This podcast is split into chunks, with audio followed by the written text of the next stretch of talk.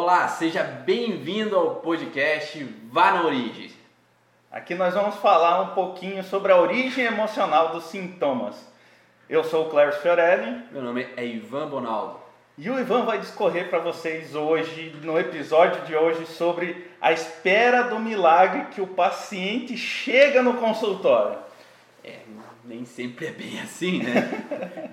Quem atende sabe que nem sempre a gente consegue chegar a resultados extraordinários, a gente faz o melhor possível. Mas vamos falar um pouquinho mais sobre isso, né? Vamos ponto a ponto do que algumas pessoas me mandaram de perguntas aí durante essas últimas semanas e vamos decorrer aqui que eu acho que é a pergunta que as pessoas me fazem no privado, lá dentro, às vezes do curso Origens, talvez possa te ajudar também a compreender melhor a origem emocional do sintoma. Então vamos lá, Ivan. Muitos pacientes chegam no consultório depois de passar por outros procedimentos e esperam que o terapeuta resolva a questão já na primeira sessão. Ainda mais quando se fala que a doença é uma doença crônica, daquelas que incurável, né, autoimune. Então, para quem eu entenda melhor, talvez a nossa audiência também entenda, é, como se chega a uma doença desse porte? Quero saber porque na mesma família, por mais que uma pessoa tenha passado por isso, a outra pessoa na mesma situação não tem sequer um tipo de sintoma. Como que começa isso? Como que a pessoa angaria sintoma logo de começo, assim, para? É isso. Tudo vai depender, principalmente quando a gente olha esse contexto da origem emocional do sintoma, de como foi a percepção daquela pessoa devido à, à situação traumática, ao conflito que ela estava vivendo. Então, cada pessoa às vezes acaba é, vivendo de uma forma diferente a situação. Tem pessoas que às vezes são mais é, incomodadas, por exemplo, quando há situações de perda, outras com, se tornam mais incomodadas quando vivem uma situação de injustiça, outras com relação a uma situação de desvalorização. Isso vai depender de grandes variáveis, né? Primeiro, a gente vai olhar com relação à lateralidade cerebral, se é destro ou canhoto, então às vezes um destro é, homem, por exemplo, ele reage melhor a alguns tipos de situações, porque geralmente o destro, o homem, ele é mais confrontante. Então ele vai reagir né, perante aquela situação. Então ele toma uma ação. Então no mundo animal, por exemplo, é, ficar numa inibição da ação, que é o contexto que se fala assim que eu não tive ação. Então nem ataquei, nem fugi, eu não tive reação a uma situação emocional vivida essa inibição da ação, incapacidade de reagir à situação faz com que grave o conflito. Ou seja, uma sensação de paralisia, onde eu não pude reagir, então me senti impotente a uma cena, a uma situação. Essa impotência é onde vai então deixar marcado a fragilidade. Já em casos onde a pessoa confronta aquela situação, ou ela desabafa com alguém sobre aquele assunto, ou ela foge aquele conflito, ela tende a ou de reduzir a intensidade daquele sintoma, ou às vezes não tem incômodo com aquilo. Porque se alguém me atacou e eu xinguei essa pessoa, às vezes eu já reagi. Eu não fiquei num conflito porque eu tive que aceitar ou engolir aquele sapo, eu fiquei remoendo aquela atitude daquela pessoa. Então, de alguma forma, as pessoas que são, às vezes, de confrontar, às vezes elas até não podem não sentir tanto a situação de alteração. Se agora ela fica culpada porque ela falou tal coisa, porque eu reagi, eu retruquei aquela pessoa, ou eu já tenho engasgado muita coisa e eu ainda fico remoendo, por mais que eu critiquei, ou por mais que eu xinguei aquela pessoa que me fez mal, eu ainda fiquei remoendo, daí eu permaneço no sintoma. Mas se eu consigo lidar, entrar para um vídeo e sair pelo outro, é mais tranquilo, eu não tenho aquele sintoma. Nem sempre, é fa nem sempre vale a pena xingar né, a outra pessoa, porque às vezes causa um problema maior, um, uma desavença na família, uma desarmonia na família, há um processo que vai gerar algum, algum problema maior para aquela pessoa. Imagine você indo lá no teu trabalho, o teu chefe fala alguma coisa, tu xinga o teu chefe, não vai dar certo. Não vai. Né? Então nem sempre é possível confrontar uma situação. E geralmente quando eu me sinto impotente em confrontar é o que vai me desencadear a alteração. Ou eu recebo a notícia de supetão de uma morte de uma pessoa. Então essa notícia onde que eu fiquei paralisado né, com aquela informação, eu acabo às vezes me incomodando ou ficando às vezes no luto com relação àquele processo, ficando remoendo aquela situação da forma com que aconteceu, e enquanto eu permaneço no processo, eu permaneço na alteração. E aí vai diferenciar também da cultura da pessoa. Então, às vezes, para aquela pessoa, A morte às vezes pode ser uma situação de ufa, essa pessoa saiu desse mundo, agora não vai sofrer mais aqui. Agora vai para um mundo melhor, que o mundo do céu, às vezes é o mundo do paraíso, né? Agora ela vai ficar bem. Tanto é que tem culturas que celebram a morte, né? E outras culturas que sofrem a morte, né? Então fica aquele sofrimento, aquela frustração, eles ficam chorando luto por um tempo, né, da pessoa. E também tem a diferenciação no contexto de que às vezes tem pessoas que conseguem viver a fase do luto. Então eu, eu velo a pessoa durante um tempo, então eu vivo toda a fase, na fase de raiva perante o que aconteceu, de tristeza, de falta que aquela pessoa vai fazer, até chegar na relação de ufa, agora o luto eu aceito aquilo que aconteceu e esse passado fica no passado, agora siga em frente. Então por isso que falam muitas vezes que um quando se vela uma pessoa por sete dias, às vezes dá tempo de você viver todas essas fases do luto. Enquanto pessoas que às vezes é de supetão, assim, aconteceu a morte, e são mortes às vezes mais graves, mais intensas, ou mesmo um aborto, onde que eu não posso velar aquele feto, é, tiraram de mim jogaram no lixo aquele feto, e eu não tive possibilidade de velar aquele corpo, enterrar aquele corpo, então eu vivi numa sensação de luto sem poder me despedir. E enquanto eu permaneço no processo, eu tenho a alteração, né? Então, por isso que difere muito de como a pessoa viveu, que tipo de conflito ela viveu e se ela permanece no processo. Então, geralmente as doenças crônicas, elas vêm de um processo onde que a pessoa permanece muito tempo em fase de estresse, por exemplo, no caso de uma pressão alta, um diabetes, né? A pessoa está permanecendo no estresse por muito tempo. enquanto ela não sai daquele processo, ela permanece no sintoma. Então vamos dizer que eu sou o primeiro filho, você é o segundo filho. Né? Eu sou o primeiro filho, eu sou herdeiro da família, eu sou confrontante, eu tenho que dominar o território e tal. Então eu espero a herança para mim, porque eu sou herdeiro. Né? E daí chega lá, meu pai falece e minha mãe fala: Ah, agora vai ficar com o Nini, com o nenê da família, toda a herança. Então, para você, a morte do teu pai às vezes ele já estava idoso, ele já estava com debilidade, ok, né? Mas para mim eu encaro essa morte como uma injustiça, porque minha mãe deixou todo o dinheiro para você. Então eu posso permanecer naquela frustração, remoendo é, esse processo, porque eu era o merecedor, não você. Eu trabalhei na terra só porque ele vai cuidar da mãe, mas eu trabalhei com o pai durante tanto tempo e não aceito isso da forma com que está estipulado pela mãe. Então eu posso permanecer na frustração que eu não pude resistir, me opor àquela situação e a, o diabetes ela tende a permanecer. Para você que viveu aquela situação de uma maneira mais leve, porque não está frustrado com aquele processo, às vezes é mais incômodo, né? É menos incômodo né, para você. Então depende o lado de quem está, né? Então eu estou de um lado vendo a situação, você está de outro lado vendo a situação, e aí por mais que nós vivemos o mesmo processo, Depende da interpretação que você tem sobre aquela situação. Saúde! Ah, obrigado. Olha lá, ó. ó conectou, hein? alguma conectou. coisa aí. Então, não sei se faz sentido, se está dando para entender. É, para vocês que estão assistindo, se faz sentido essa relação, mas dependendo da interpretação, a pessoa pode permanecer.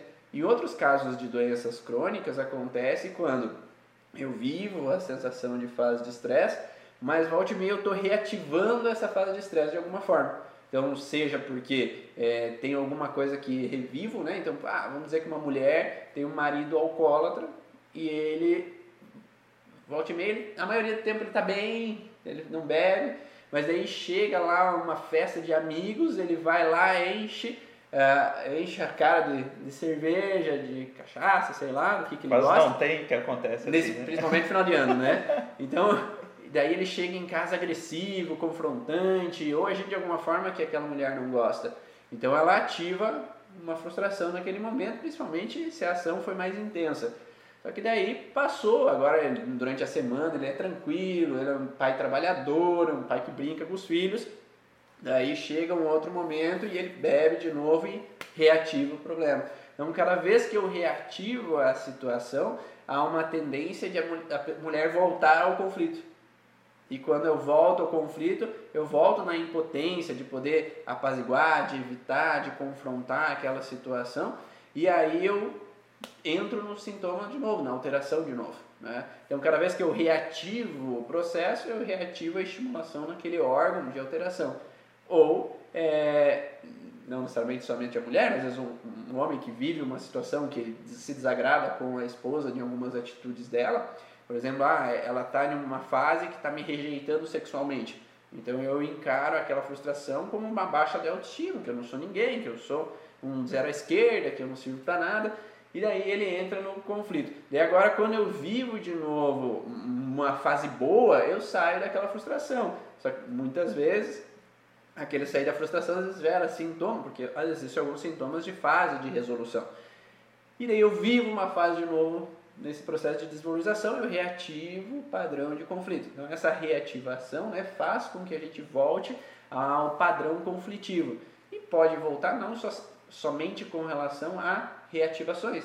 Às vezes existem memórias que podem ser reativadas, né, como fases do ano. Por exemplo, ah, minha mãe faleceu em abril.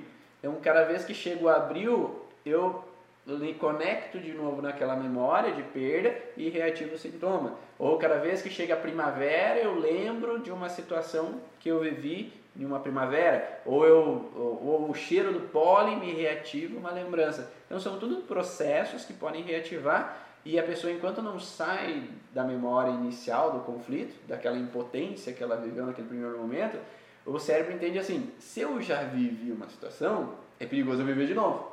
Então grava isso para você, porque vai dar problema de novo.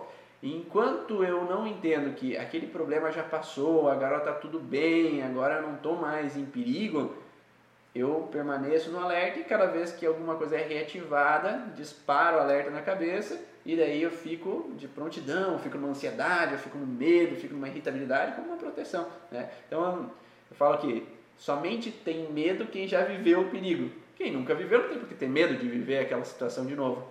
E é meio que natural a gente viver situações, né? desde infância, adolescência, vida adulta.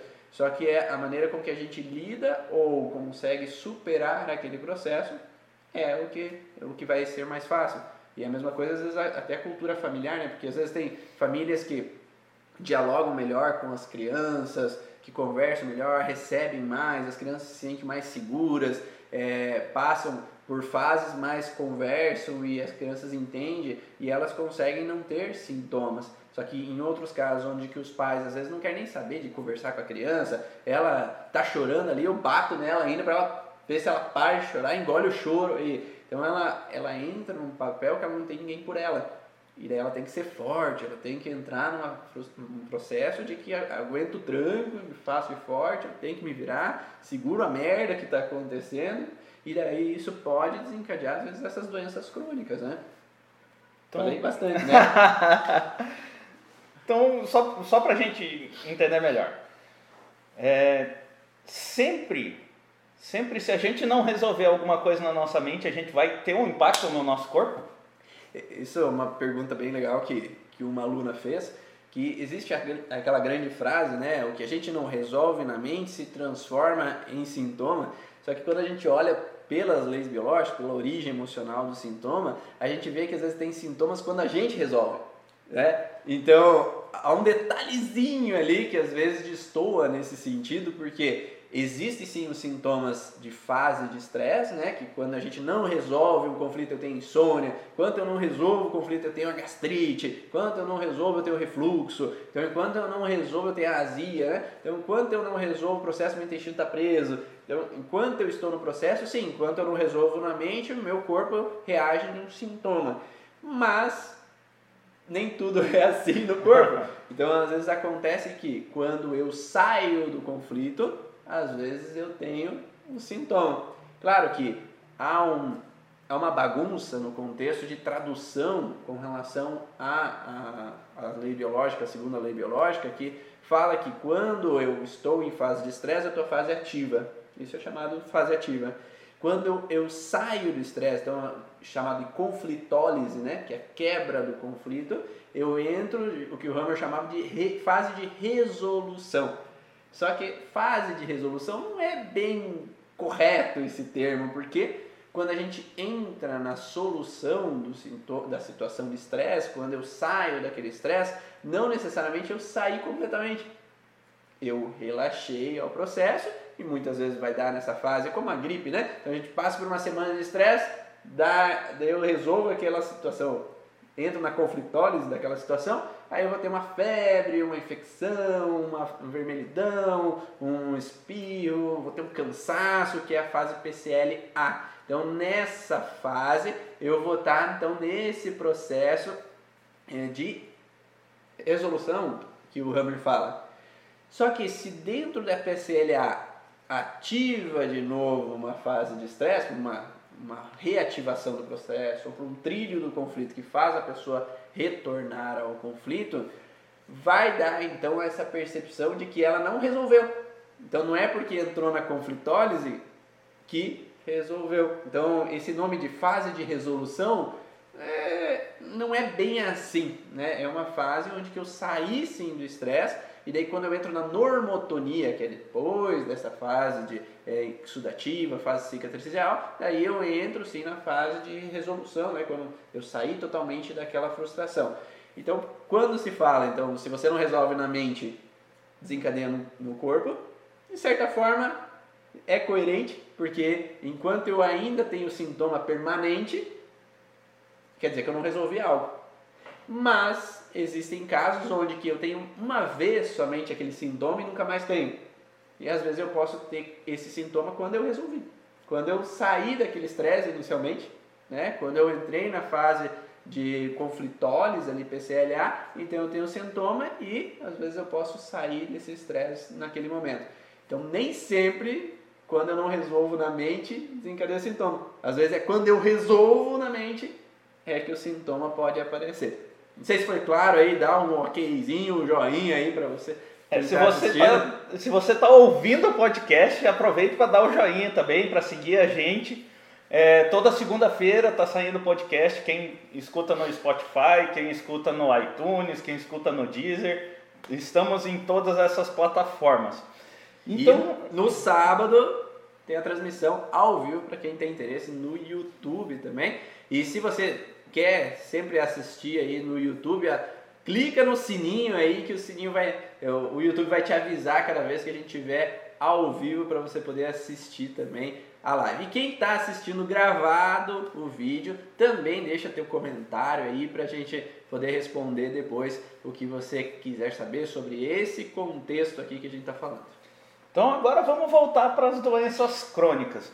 É, eu assisti um vídeo teu chamado Trilhos do Conflito, olha que coisa interessante. E pelo que eu entendi, é, nós ficamos reativando, reativando, reativando, reativando o mesmo estresse, a mesma situação, e por isso a, a doença se torna crônica, ou não é assim que funciona? É, a doença crônica geralmente é aquele processo que eu tenho sintoma, vamos dizer, fibromialgia, o lúpus, é, eu tenho o sintoma, Daí eu tenho uma fase, às vezes, que tá leve ou quase não tenho sintoma. Daí eu reativo aquele sintoma. Então eu fico oscilando em fase de sintoma e fase sem sintoma. Ou eu permaneço no sintoma por muito tempo. Então, geralmente quando isso acontece, principalmente é, com dores musculares, por exemplo, articulares, a gente artrite, né? A gente vai observar situações onde que aquela pessoa está sempre reativando o padrão conflitivo que pode ser os trilhos do conflito, né? então alguma coisa que me relembre algo que aconteceu. Né? Então vamos dizer que ah, uma mulher teve uma, um aborto, teve que fazer curetagem, passou por essa situação, como a gente estava falando antes também, passou por essa situação de frustração com relação a essa perda e uma incapacidade de poder reter aquele filho para ela, segurar, colocar no colo, proteger aquela criança. E isso ficou com ela marcado com uma grande frustração. Então, cada vez que ela vive uma situação, por exemplo, com os filhos, agora que ela teve filhos, conseguiu, e esses filhos às vezes passam por uma situação de saúde, ou caem, se machucam, ela pode reativar um padrão de medo de não ser capaz de cuidar dos dela.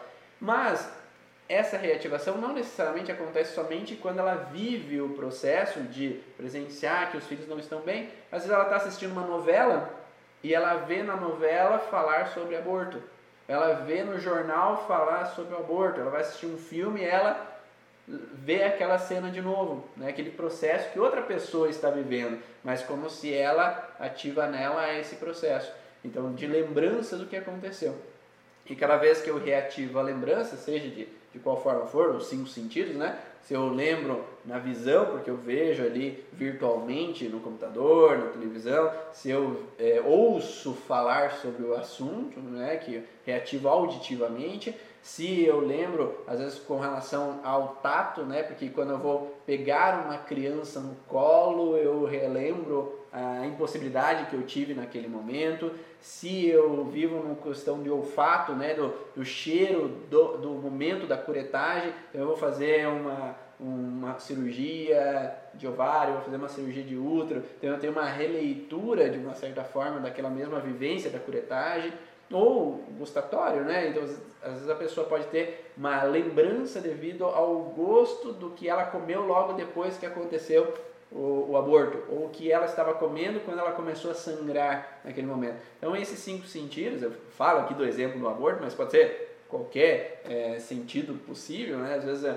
eu posso ter uma situação de perda e eu tenho essa lembrança, eu posso ter uma situação de discussão que eu acabo reativando sempre essa lembrança de, de alguma forma e fazendo com que aquele sintoma reative. Eu já dei vários exemplos né, de contextos de trilhos em cada vídeo, é, de sobre temporal, né, que às vezes o, o cheiro ou a mudança de temperatura na pele representa aquela situação. Então esses trilhos sim, eles ficam eminentes. Ou a repetição do trauma. Então vamos dizer que uma mulher com fibromialgia ela estava frustrada anteriormente com relação ao esposo e o filho ficarem sempre discutindo e ela não poder apaziguar aquela situação. Então, cada vez com que ela reative essa situação de o filho às vezes chegar irritado em casa, ela já fica no alerta com medo da história se repetir. E aí, quando ela fica no alerta, ela entra na fase de estresse. E se isso não acontece, o esposo não dá bola, o filho não entra no mesmo processo de, de, de frustração com relação ao pai, ela relaxa e aí o sintoma pode aparecer. Então, cada vez que alguma coisa faz ela re relembrar daquele processo, isso pode ativar. A mesma coisa que criança com bronquite. Ah, eu tive uma bronquite porque pai e a mãe brigaram em determinado momento. Então, cada vez que eu entro na situação que o pai altera a voz, mesmo que o pai está contando uma história para a mãe, com um tom de voz, às vezes ela vai contar uma história mais eufórica, a criança pode interpretar errado. E, por exemplo, eu atendo crianças que são adotivas. E o cérebro delas não consegue distinguir pai biológico pai adotivo. Então, às vezes, o que ela viveu no pai biológico, ela reativa no pai adotivo.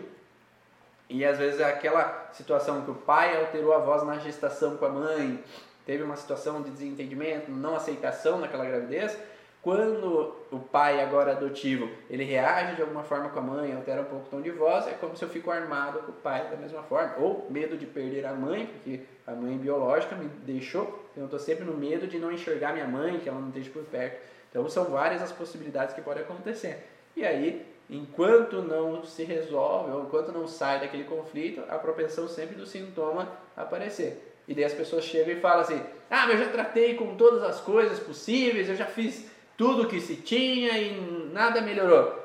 Mas aqui não foi na raiz do problema.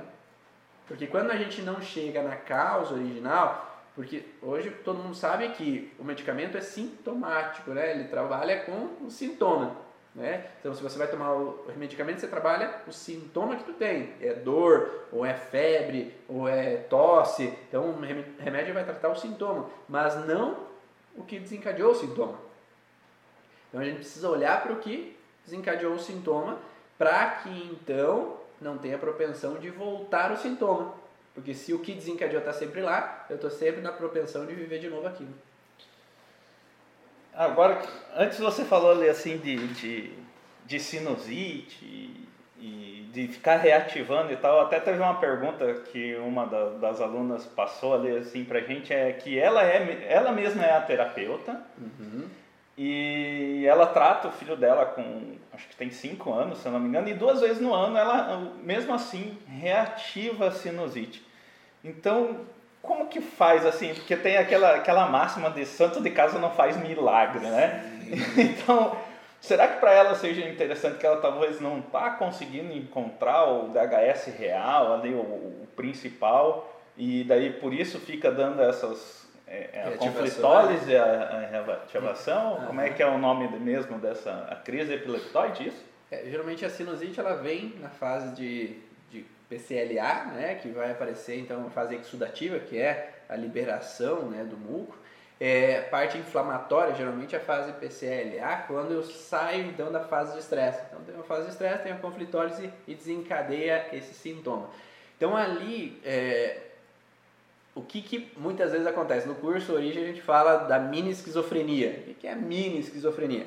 É quando a gente cega com relação a uma situação. Então eu já falei várias vezes assim que eu ia na psicóloga e a psicóloga, a hora que ela ia me dar nos dedos, ela ia falar alguma coisa assim, me dar, ó, oh, tem que ser assim, tu tá fazendo errado, alguma coisa, ela ia falar muito, eu voava, eu não prestava atenção em nada, não lembrava o que ela tinha falado. E isso acontecia com a minha esposa também, quando ela ia me dar uma bronca, ela ia falar alguma coisa, às vezes eu apagava e não conseguia é, ouvir o que ela tinha falado, eu bloqueava o que ela estava falando. Então, sempre quando a gente está de cara com o nosso conflito, com a nossa frustração, às vezes a gente bloqueia. Então, quando o terapeuta às vezes vai tratar a família, acontece em alguns casos de que às vezes eu não quero ver aquela situação. Então, eu posso ter dificuldade em enxergar aquilo, porque às vezes tem a ver comigo. E às vezes o, corpo do paciente, que é o familiar, muitas vezes ele pode não mostrar, ou o familiar pode não falar aquela situação, porque sabe que não quer magoar você, que não quer te incomodar com aquilo, que sabe racionalmente que você não fez por mal aquela situação. Então, às vezes, se você vai perguntar, ah, o que está acontecendo? Você está bravo ah, comigo? Né? Então, vou falar um exemplo prático que aconteceu em casa. Né? Como, minha casa, porque às vezes o exemplo de casa às vezes é, é mais fácil de a gente conseguir compreender. Quando, é, às vezes, é, eu percebi, às vezes, minha esposa está irritada, está incomodada, às vezes ela, ela fica emburrada, mas calada, né? E a gente percebe quando o outro não está bem, quando não está legal. E aí eu pergunto, tudo bem? Aconteceu alguma coisa? Não, não sei, não sei o que aconteceu. Às vezes a pessoa às vezes não, não se conecta à informação também, às vezes ela pode ter dificuldade em, em linkar qual é a origem daquele processo também. Ou pode ter a ver com você, aquele processo.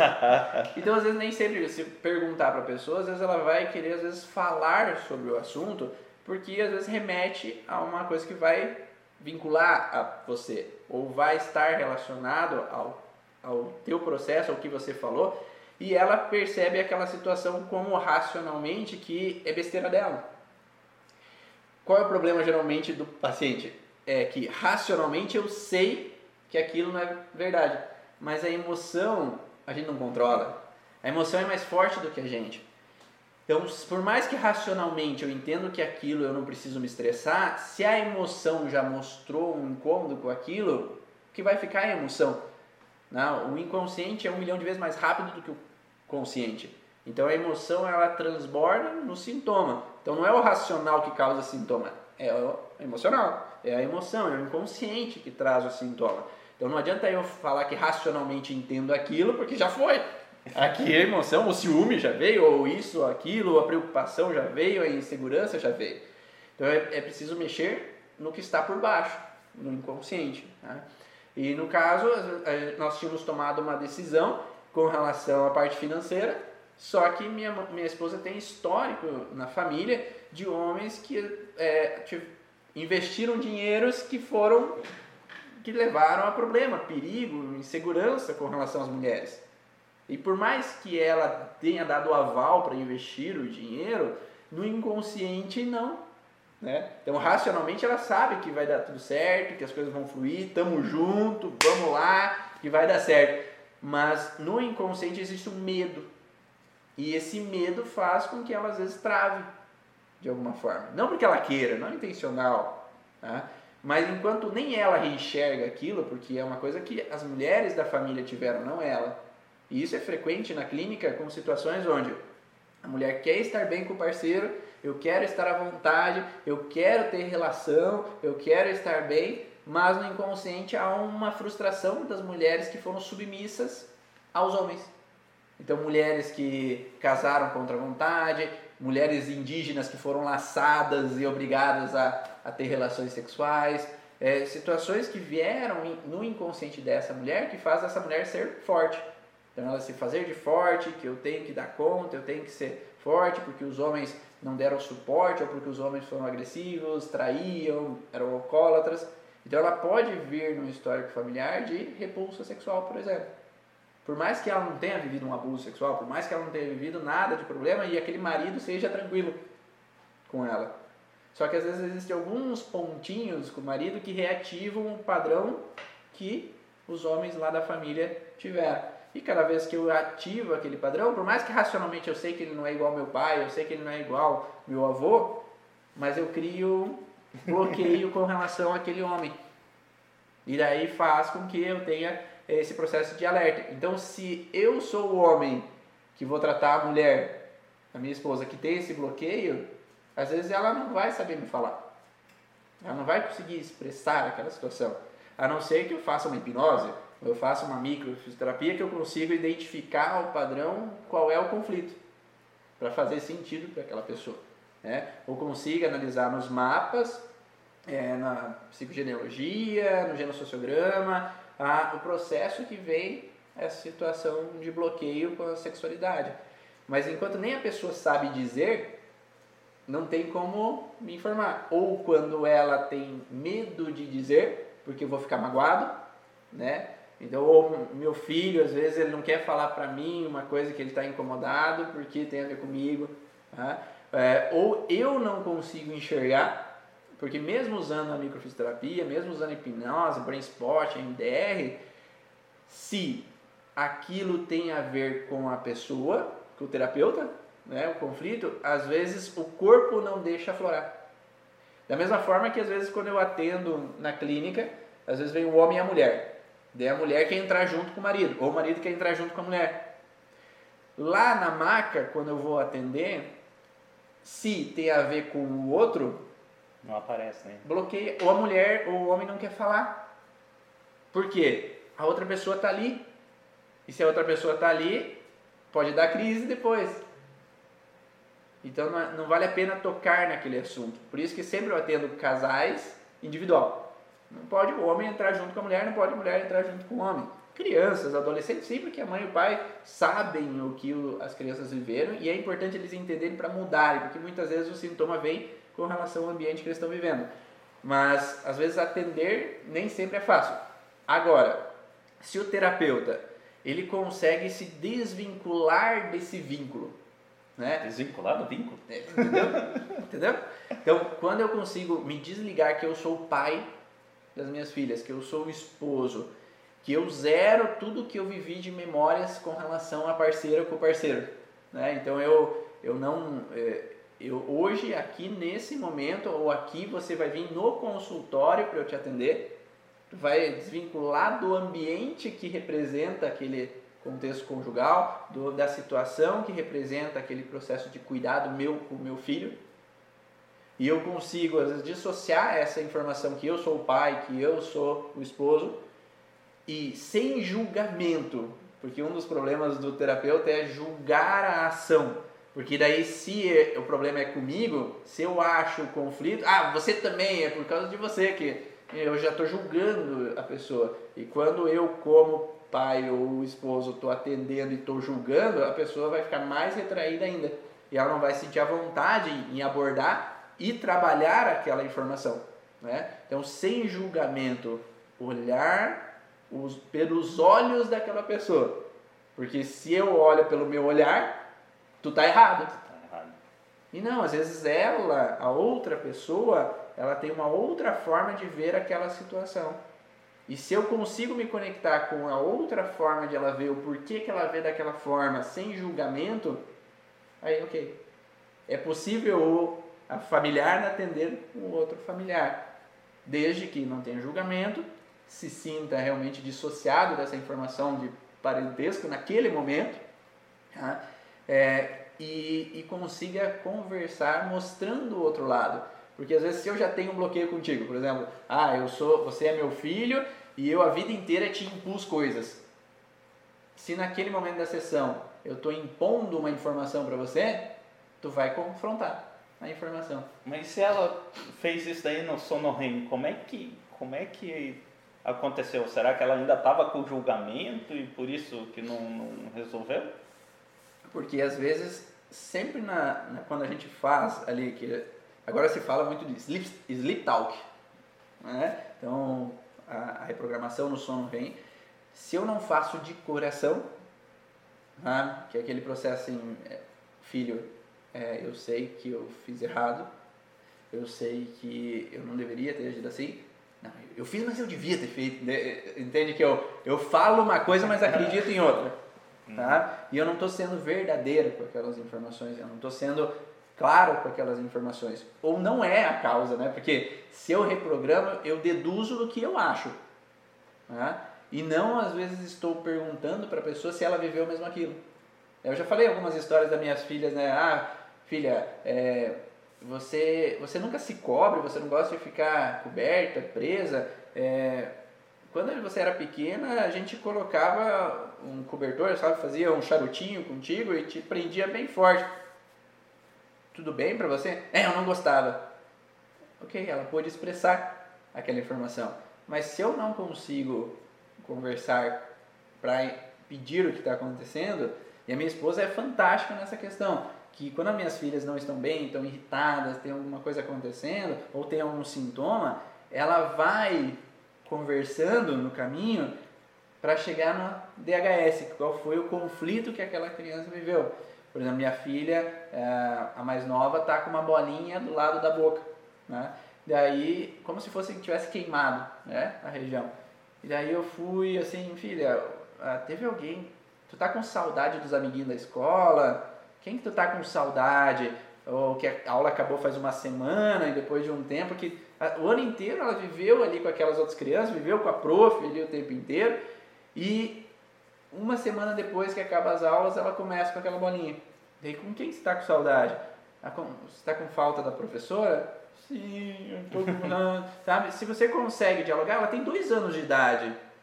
A gente pode conversar com a criança para tentar entender aquilo que se passa o que, que ela vive, o que, que ela se incomoda, mas se a gente não está aberto a dialogar, conversar, ou entender, né? Porque eu sei que naquela região da boca tem a ver com alguém que eu beijo.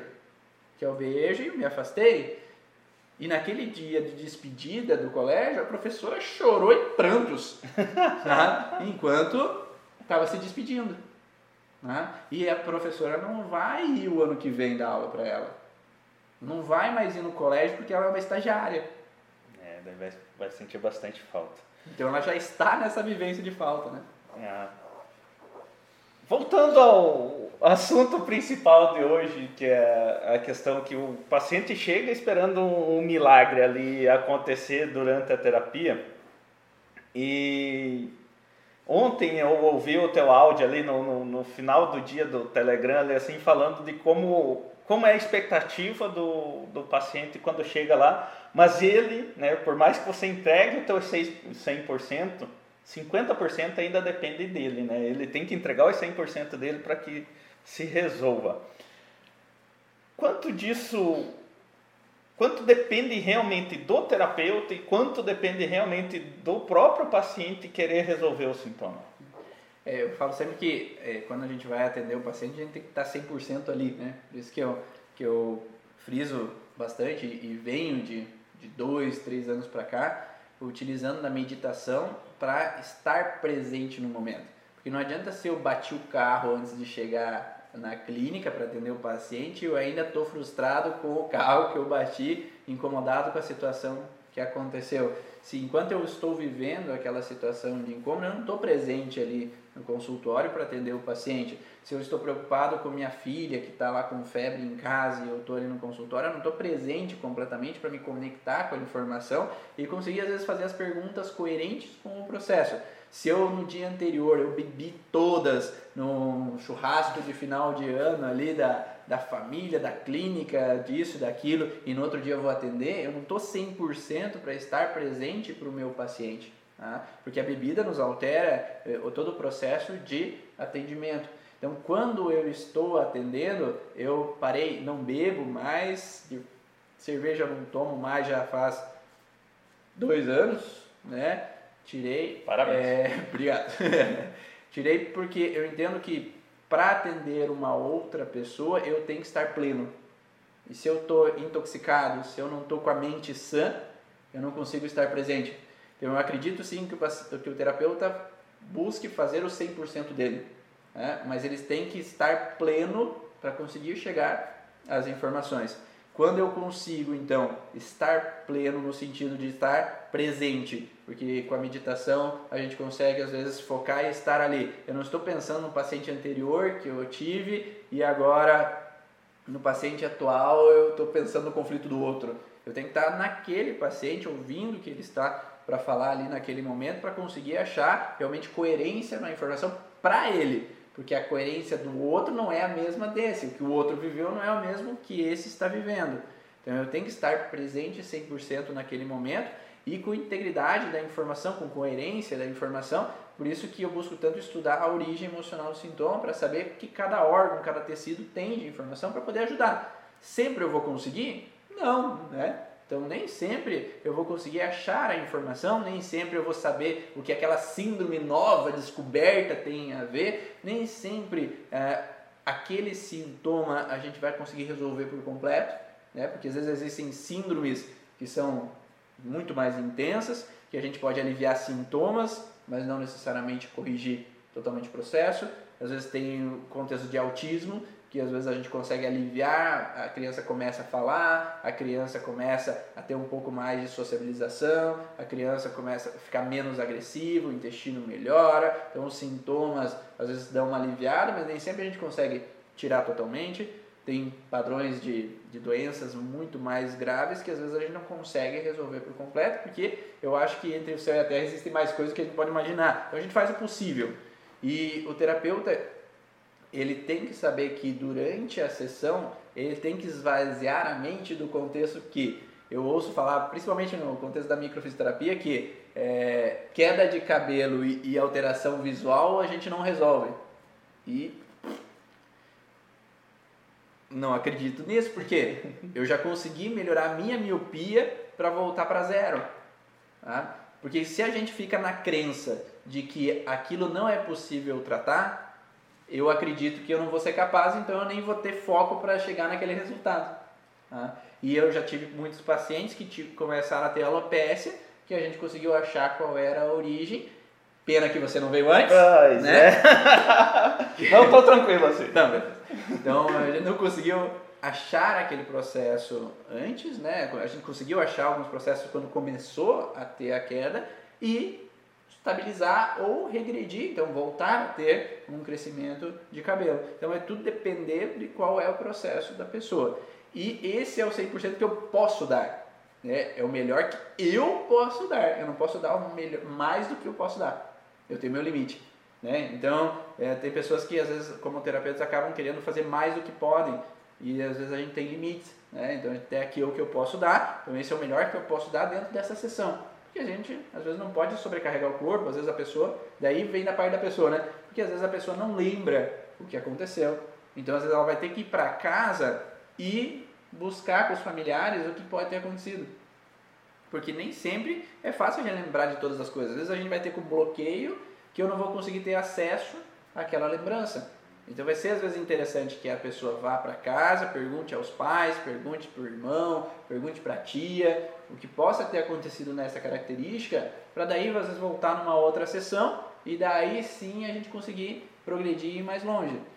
Ou, então, então você aproveita e deixa bem claro isso para o paciente que na verdade assim não existe milagre, existe cada um tem a sua parte e nem sempre vai acontecer tudo de primeira. Com certeza. E principalmente quando a gente atende criança. Porque o trabalho em cima da criança, a gente olha, analisa com os pais o que está acontecendo.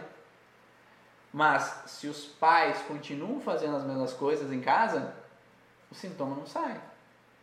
Se a criança tem medo porque a mãe tem medo, se a mãe continua com medo, o sintoma da criança não sai ah, filho, dorme aqui comigo porque é, então, o pai é, vai viajar, a criança dorme o tempo inteiro na cama dela. Daí o pai vai viajar, a mãe traz a criança para o quarto. A criança já está bem lá, às vezes o problema nem é da criança. Mas é como se a mãe está na insegurança e aquela criança se torna a protetora da mãe. Porque a mãe está com medo, então é melhor eu dormir com a mãe para ela se sentir segura. Então, enquanto os pais estão no processo de não entendimento, não tem diálogo às vezes, porque muitas crianças elas veem nos pais os seus protetores e é natural. Os pais são os nossos protetores, quem vai dar segurança, quem vai dar suporte para a gente. Só que se meu pai e minha mãe não estão bem, se eles quebram o pau, se a minha mãe está sempre insegura, meu pai está sempre doente, os meus protetores não estão bem para me dar suporte. Então eu não posso estar segura e tranquila enquanto dentro desse ambiente as pessoas não estão seguras. Né? Então se tem uma manada, manada de, de búfalos ou tem é, uma alcateia de lobos e os meus superiores não estão bem, alguém tem que assumir aquela posição. Só que a criança não deveria ser quem assume a posição de protetor. Então por isso que a gente tem que colocar cada um no seu lugar e eu vejo muitas mães ou muitos pais é, sendo vítimas, vitimistas, né? Que falam para adolescente, ah, porque teu pai isso, porque teu pai aquilo, teu pai age assim, teu pai age assado. E a criança, adolescente, ele não tem que ficar ouvindo os problemas dos pais. Ela não é responsável para dar a superproteção, ser o salvador da pátria na situação do relacionamento dos pais. Mas enquanto eu fico ouvindo, eu vou vendo que a mãe é vítima da história. E o pai, se a mãe é vítima, o pai é agressor. Faz sentido. Então, enquanto isso continua acontecendo, eu sempre vou encarar o pai como um agressor, por mais que eu não fui lá perguntar para o pai o que acontece. Porque às vezes eu estou vendo só, só tendo uma visão do que está acontecendo. Só que às vezes a vítima da história, às vezes ela é agressora. Ela que está fazendo mal ao pai e o pai, às vezes por consequência, reage contra quem começou o processo, que é a mãe. Então, sem querer, né? Claro que cada um tem suas fragilidades, a mãe vem com a história, o pai vem com a história, só que aquela criança, ela tem que se sentir segura aos pais. Tem um, um livro que eu, nos vídeos anteriores eu falo sobre a Laura Gutman, a maternidade encontro com a própria sombra, que os pais, às vezes, o que os pais não resolveram, a criança às vezes traz à tona para que o pai resolva, ou a mãe resolva. Então não é só é, o encontro com a própria sombra da mãe, do pai também. Então aquilo que o pai tem de raiva lá do passado, que ele não aceita, aquela criança às vezes nasce com um perfil de opositora. E daí ele cutuca bem no carinho do pai, tá? porque daí o pai quer impor, a criança, não, porque cutuca no calo do pai, então até que o pai consiga olhar de outra forma para aquela situação. E daí quando ele trabalha a si mesmo, aquela criança não tem por que ser mais opositora. É por isso que às vezes o Afonso Salgado que fala bastante, é, se tem é, um aquário sujo e a gente tira o peixinho e lava ele e coloca ele de volta no aquário, ele vai se sujar de novo. Então o sintoma vai voltar. Então não adianta vir numa terapia e se sujar de novo. Ou fazer a tua parte. Então, por exemplo, aqui a gente pode encontrar na terapia que ah, você viveu a perda, de um, teve um aborto e aquele aborto não está bem resolvido. Né? Ou porque tu está no luto ainda, ou porque você está vivendo a situação às vezes não basta se falar sobre o assunto e a pessoa entender, ah, eu vivi aquilo mesmo. Às vezes ela vai precisar fazer um ato simbólico, é o que a gente fala de fazer algo simbolicamente para concretizar aquilo que a gente mexeu durante a sessão. O que, que é o simbólico? Não sei se já viram, mas existem às vezes exames de tomografia que a pessoa faz e deles avaliam aonde, aonde o, o cérebro está ativado naquele exame, né? Ah, a pessoa, eu falo para a pessoa, ó, mexa a mão. Eles olham, ah, naquele lugar do cérebro que está ativando o estímulo de mexer a mão. Agora só imagine que está mexendo a mão. Ela imagina que está mexendo a mão e no mesmo lugar ativa a zona do cérebro relacionada àquele movimento. Então, se a gente vive uma situação real de um falecimento, por exemplo, no caso um aborto, só que eu não vivi o enterrar aquele feto, eu não vivi a despedida com aquele feto, eu posso no real não ter vivido a situação, mas eu posso simbolizar aquela situação e agora encerrar aquele ciclo. Então, se eu tive aquele aborto, agora eu posso fazer um batismo para aquela criança e reconhecer aquela criança como parte da minha vida. Eu posso fazer um enterro simbólico para simbolizar que agora eu deixo ela ir, que eu me despeço, porque lembra que o luto só termina quando eu aceito o que aconteceu. Então, se simbolicamente eu faço isso, a gente consegue se despedir. Ou se lá na história da família, né, Cleber, acontece uma situação com o financeiro e eu não pude usufruir daquele dinheiro que o meu avô não pôde usufruir daquele dinheiro. E agora, é, simbolicamente, eu, eu, eu até então acreditava que eu não mereço ter dinheiro, eu não mereço usufruir do dinheiro que eu recebo. E agora eu entendi que meu avô viveu aquilo porque passaram a perna nele, tiraram o dinheiro dele, mataram ele, levaram o dinheiro dele. E agora eu compro aquelas moedinhas de chocolate, conhece? compro aquelas moedinhas de chocolate. Até e... parece a minha terapia. Já viveu isso? E às vezes todo dia eu como aquele chocolate assim, eu mereço usufruir do dinheiro que eu recebo. E aquilo fica então dentro do meu cérebro agora simbolicamente que eu mereço. Mas enquanto eu não mereço, eu não vivo. Então, se a pessoa às vezes não faz a ação que ela tem que fazer, que é a despedida, se ela ainda fica com, aquela foto lá, lembrando sempre da morte, ficando no saudosismo, na saudade com relação àquela pessoa, se ela continua sempre vivendo o processo, ou ela tem uma raiva de uma pessoa, ela continua com a mágoa e ela não consegue perdoar aquela pessoa. Enquanto ela não joga para fora aquela, aquela raiva do que aconteceu, enquanto ela não expressa, seja por uma carta, né, um ato simbólico de escrever uma carta, né, despejando toda a raiva, o rancor que ela teve com aquela pessoa, ela não fez a ação dela. E Só aí, lembrando então que você tem um vídeo falando, explicando como que se faz uma carta terapêutica. Quem quiser, procura lá no YouTube, lá no, no canal do Ivan Bonal. Carta terapêutica, carta terapêutica e, e daí você vai conseguir encontrar. Então você pode fazer esse, essa ação, né, de escrever uma carta jogando para fora. Mas eu, eu, tenho pacientes que falam assim: "Ah, eu melhorei uma semana, mas voltou tudo". Daí eu pergunto: "Você fez o tema de casa?" "Ah, ainda não". Né? Ou volta na outra sessão e fala: Ah, você me falou para fazer tal coisa, mas eu não fiz. E o sintoma ainda está igual. Né? Porque às vezes a pessoa precisa fazer um ato e de coração. Não adianta a pessoa falar: Ah, vou escrever aqui, escreve de qualquer jeito e sem emoção, porque a emoção traz a frustração e a emoção faz eu sair da frustração. Mas enquanto ela não gera aquela emoção para expressar o que ela gostaria naquele momento, às vezes ela não consegue sair daquele processo. Se eu não como aquele chocolate com a moeda, com a emoção de que eu mereço ter isso para mim, ele não é verdadeiro para o meu cérebro. Então não adianta simbolizar algo por simbolizar. Se não faz sentido para a pessoa, por isso que é, não adianta eu passar aqui atos simbólicos para vocês, é, com relação a o que você pode fazer com dificuldade financeira, o que, que você pode fazer com luto, porque cada pessoa é diferente. E cada pessoa você tem que fazer um ato simbólico que faz sentido para ela. Então é ela que tem que criar o ato. Né? Quando nós falamos lá do teu caso, você idealizou, faz sentido para você fazer isso? Faz. Quando faz sentido para a pessoa fazer, se não faz, não adianta ela fazer um ato simbólico que não faz sentido para ela, não vai resolver. Então, para ela tem que fazer sentido. Para ela, às vezes é mais fácil olhar para o espelho e xingar, como se imaginasse que a outra pessoa está ali. Se para ela é mais fácil pegar um saco de pancadas e murrar imaginando que a outra pessoa está ali. Se é mais fácil escrever uma carta. Então, o que, que faz sentido para ela? Para daí fazer coerência e ela poder então tomar o, o processo como verdadeiro emocionalmente para que ela saia desse processo de incômodo. E fazer o 100% dela, né? Porque ela não fizer o 100%. E eu vou te cortar.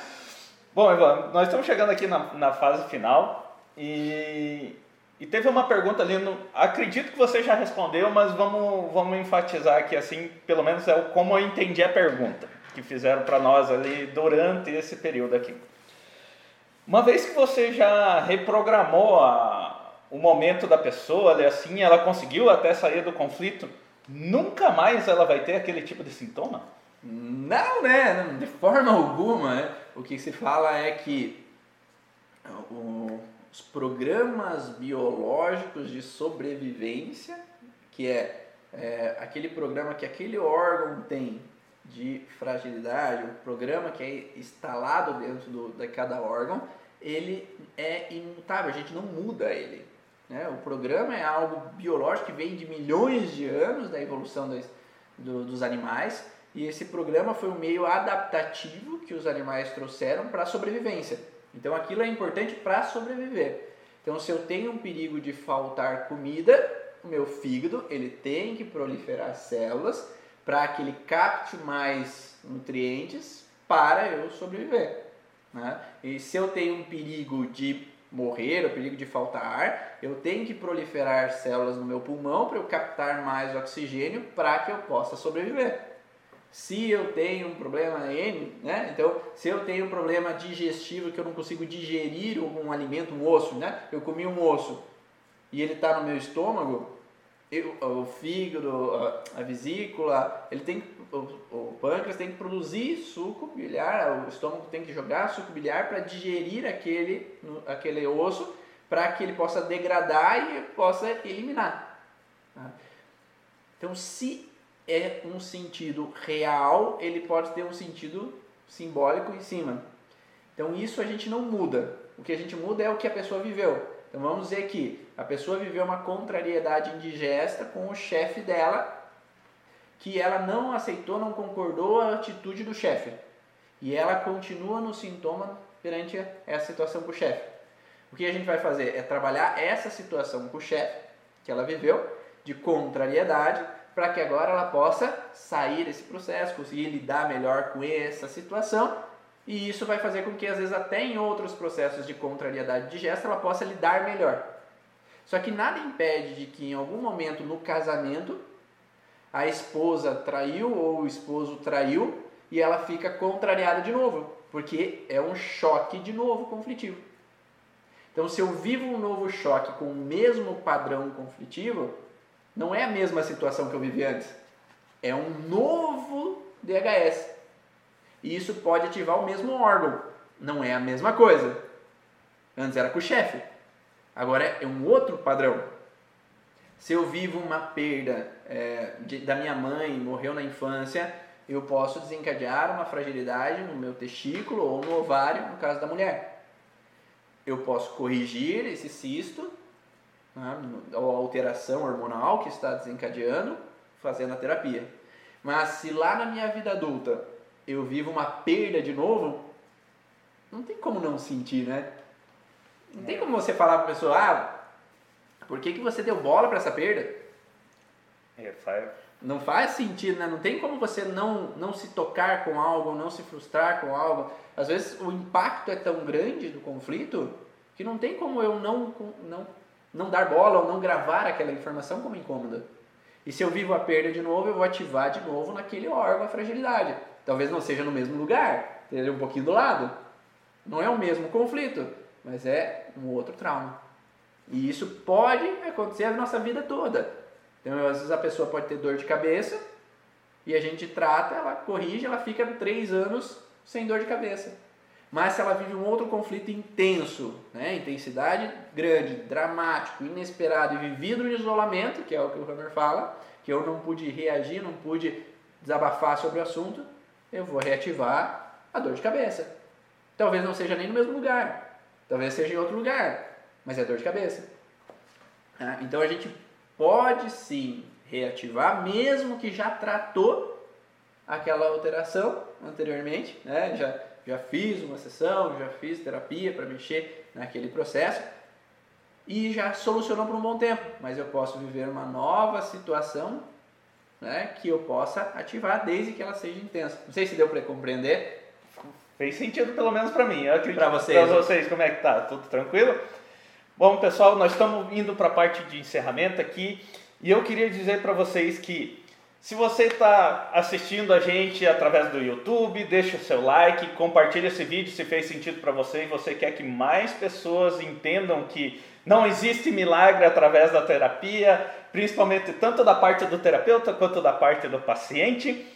E dizer que o podcast vai estar no Spotify, no Deezer, no iTunes. Eu não sei se é iTunes ainda, né? Porque faz uns dias que eu não tenho um Apple na mão.